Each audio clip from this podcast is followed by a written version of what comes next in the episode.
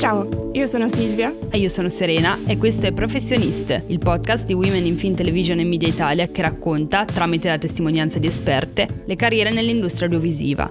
Puntata dopo puntata sveleremo i ruoli dell'entertainment per aiutare le nuove generazioni ad orientarsi in questo settore che ha sempre più da offrire. Buongiorno, sono Cristina San Giorgi, sono Learning Manager a Sky Italia. Per prima cosa, ci racconti in poche parole in cosa consiste il tuo ruolo e quali sono le principali attività svolte? Allora, il ruolo di learning manager è un ruolo molto importante in questo momento nelle organizzazioni perché tutto ruota intorno all'evoluzione del lavoro e quindi delle skill e delle competenze. Io arrivo a questo ruolo dopo dieci anni da executive producer, sempre nell'azienda in cui sono attualmente, quindi a Sky e anche fuori in altre case di produzione. Quindi vengo proprio dal campo, dal produrre l'audiovisivo. Eh, dopo questi dieci anni ho avuto una bellissima opportunità da cogliere, cioè fare da procurement, quindi gli acquisti, proprio per le produzioni. Quindi diciamo che sono passato, un grande fatto campo e controcampo. Il controcampo è stato quello della parte proprio più finance e negoziale per tutti gli elementi che servono per creare una produzione. E anche qui mi sono fermata circa due anni. È stato un ruolo molto importante perché mi ha dato grande crescita dal punto di vista sia internazionale che negoziale, quindi il fatto di poter entrare in determinate dinamiche. Alla fine di questo percorso entro come learning manager nella struttura di customer care, che non si chiama più customer care, ma si chiama customer value and service management, proprio per dare valore e caring ai nostri clienti. Quindi lavoro sul cliente e da tre mesi sono learning manager, significa che gestisco il team di tutti i formatori che formano a loro volta i nostri operatori in linea. Qual è stato il tuo percorso formativo e professionale e cosa ti ha portato a dirigerti verso questo settore? Allora, io eh, sono tendenzialmente una persona molto curiosa, amo il cambiamento. Ho fatto il liceo letterario linguistico che ai tempi era un liceo sperimentale molto interessante perché coniugava le lingue e le letterature contemporanee. Quindi uscita dal liceo ho deciso invece di fare economia proprio perché mi, ho fatto una, una scelta in base a quello che mi mancava le letterature c'erano, la parte letteraria umanistica c'era, la filosofia c'era, sono andata verso invece il mondo aziendale che mi incuriosiva tantissimo. Erano gli anni 90 e appunto ho fatto la Bocconi in un momento in cui la Bocconi si stava affacciando anche verso il mondo dell'arte, della cultura, non era ancora nato il corso dedicato, ma ho fatto parte della generazione appena prima, tant'è che la mia tesi poi è stata proprio usata dagli studenti perché ho fatto una tesi sull'industria discografica mi sono specializzata in organizzazione del lavoro. Perché? Perché dopo aver fatto tanti esami di bilancio, finanza, diritto, ecco, ho capito che avevo bisogno di vedere l'azienda come un organismo, quindi come un intero avevo bisogno di essere come il medico che vede nella sua interezza l'azienda e quindi dopo tutti questi esami verticali ho proprio trovato la mia specializzazione nell'organizzazione del lavoro e devo dire che questo mi ha dato una vista, una sensibilità molto particolare nel mondo delle aziende. A me piace tantissimo lavorare in azienda, mi piacciono le dinamiche, sono dei mondi e la cultura di un'azienda per me proprio è come dire come sociologia pura e quindi diciamo che ho trovato la mia strada strada in questo modo. Come sono passata poi all'audiovisivo, avendo fatto una tesi sulla discografia, ero già vicina al mondo dell'entertainment, però il mondo dell'audiovisivo, del cinema, della pubblicità, del teatro sono sempre stati molto molto nel mio cuore. E ho avuto l'opportunità di fare uno stage in una casa di produzione romana e poi da lì sono, sono arrivata a Sky. Quali sono le caratteristiche essenziali per entrare nel tuo ambito a livello di competenze e di attitudini? E come consiglieresti di acquisirle? Allora, come ruolo stiamo larghi, stiamo sul mondo dell'audiovisivo, siamo sia sull'executive producer ma anche sul learning manager. Allora, le competenze fondamentali secondo me sono tante. Bisogna essere quella che per McKinsey e per IDEO è una T-person, quindi molto generalista. Perché? Perché per lavorare con i professionisti dell'audiovisivo ma anche dell'apprendimento che sono normalmente persone molto capaci, molto colte, che sanno tantissime cose. Parlo di direttori della fotografia, parlo di scenografi, parlo di registi. È molto importante avere proprio uno spettro di competenze il più ampio possibile. Perché? Perché poi bisogna parlare con queste persone, entrare in contatto, capirsi e quindi per me questo è fondamentale.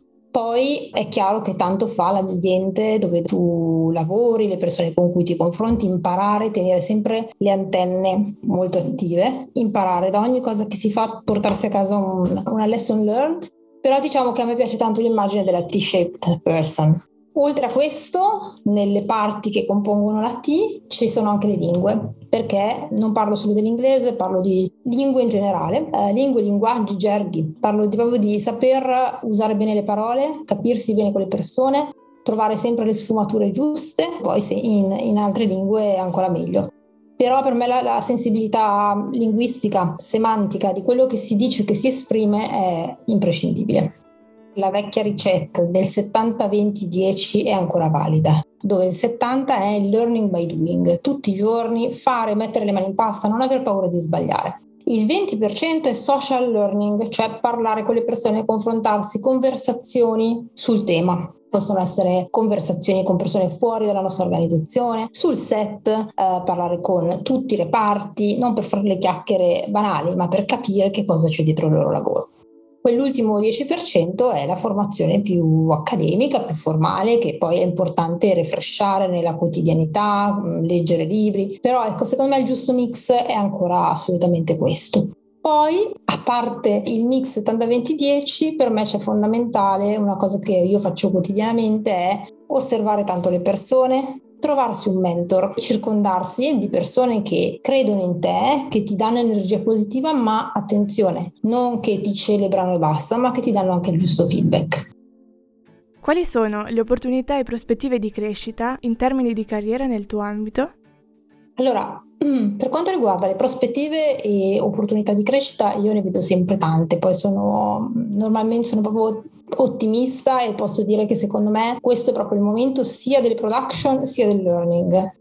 Visto l'esplodere di tutte le piattaforme, della produzione di video, dei video digitali, ecco, secondo me questo è proprio l'era. Forse ce ne sono anche troppi, però saper fare bene le cose poi ti posiziona in un determinato segmento.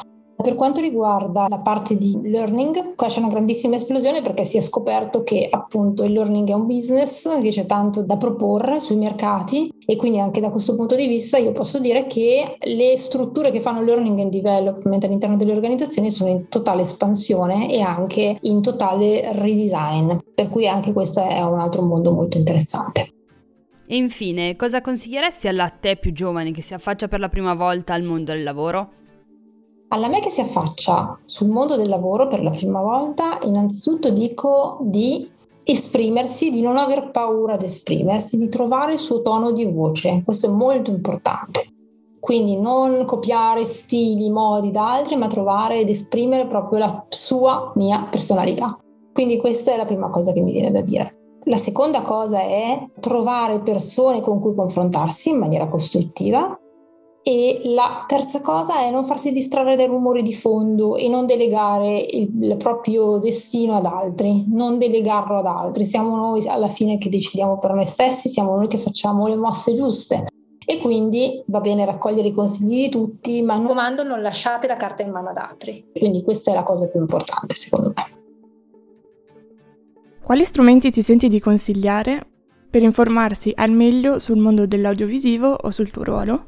Gli strumenti per tenersi informati sono tantissimi, chiaramente, quindi ci sono tanti siti, tante letture, però secondo me è molto importante essere affamati anche di formazione, in particolare per il mondo dell'audiovisivo Masterclass, che io trovo veramente una piattaforma molto ben fatta, ma anche LinkedIn, Coursera, insomma, proprio per quello che dicevo prima, T-shaped person, quindi studiare tanto e quindi anche le piattaforme di learning per me sono veramente importanti. LinkedIn è una fonte inesauribile e poi tanta tanta conversazione con le persone che fanno questo lavoro. Quindi per me tanto passa anche dal, dal confronto live. Per oggi è tutto. Grazie mille per essere stata nostra ospite e per averci raccontato il mondo dell'audiovisivo tramite questa tua testimonianza. Grazie a voi e soprattutto ricordo a tutti keep learning. Ciao! Grazie per aver ascoltato Professioniste, il podcast nato da Women in Film Television e Media Italia, in collaborazione con le associazioni studentesche Women in Business Bocconi e Women in Business and Finance. Se questo episodio vi è piaciuto e volete scoprire il retroscena dell'entertainment e le donne che ne fanno parte, vi invitiamo a seguire le pagine Facebook, Instagram e il canale YouTube di Women in Film, Television and Media Italia. Questo podcast è presentato da Silvia Rigamonti e Serena Malaspina ed è realizzato con la collaborazione di Barbara Spanò e Federica Nicchiarelli. La musica originale è di Mariana Calegari, con il sound design di Lucrezia Marcelli, Manuela Bianco e Giulia Vucani. A presto!